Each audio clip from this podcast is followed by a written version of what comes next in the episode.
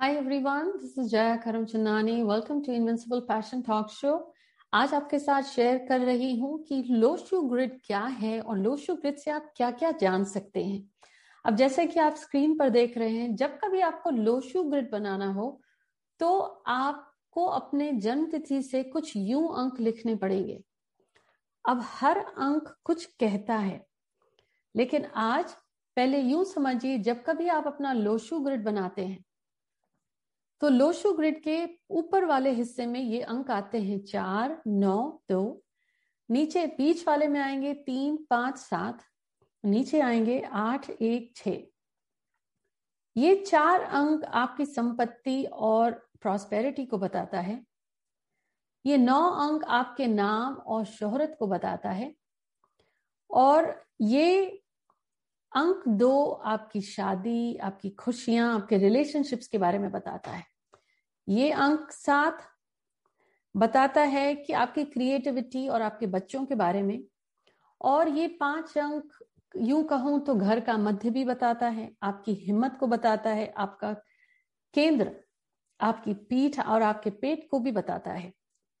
अंक तीन, ये आपके परिवार को बताता है, आपकी सेहत के बारे में बताता है।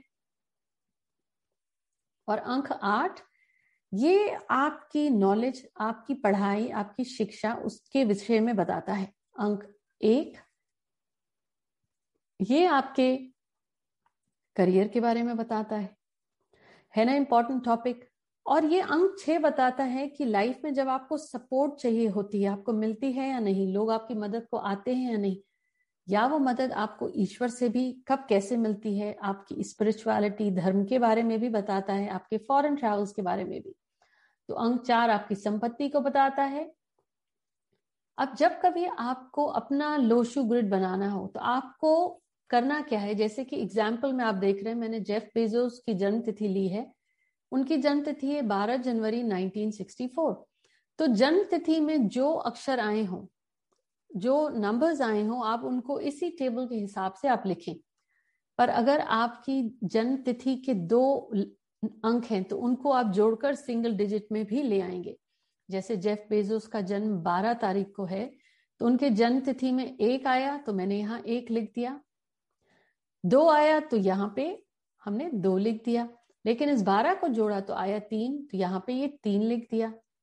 जनवरी पहला महीना है तो उसका भी एक आ गया, हमने एक यहाँ लिख दिया।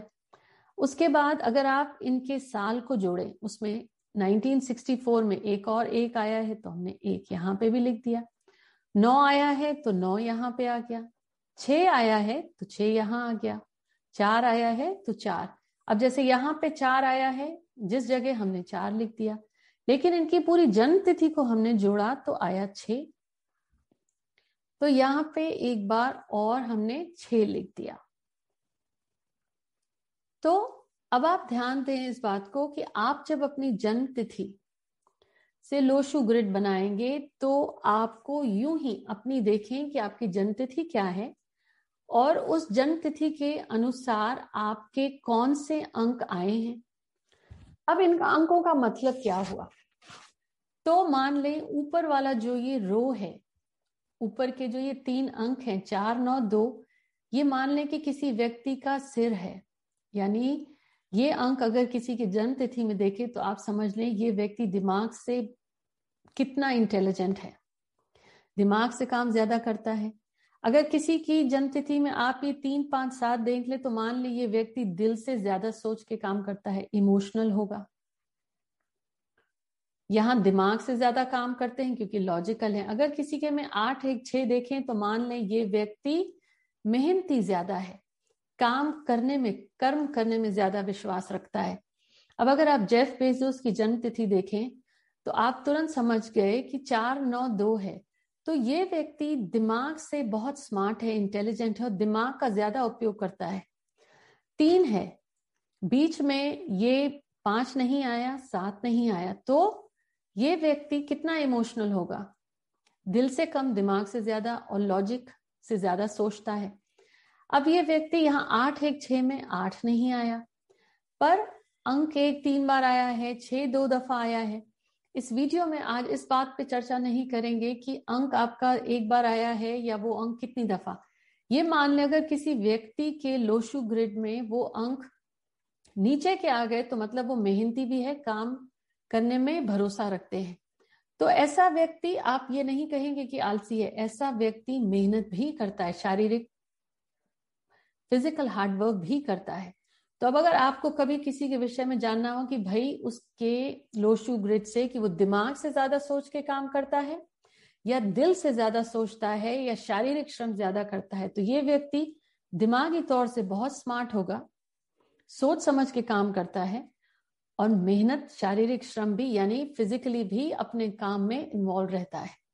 तो आज ये लोशु ग्रिड का वीडियो था, इस विषय पर आपसे चर्चा करी थी कि जब आप अपनी लोशु ग्रिड बनाएँ तो वो लोशु ग्रिड क्या है और लोशु ग्रिड के ये रोज क्या कहते हैं? अगले वीडियो में आपसे बात करूँगी कि अगर ये लाइन क्या कहती है? चार, तीन, आठ, नौ, पाँच, एक, दो, छ, दो, सात, छ।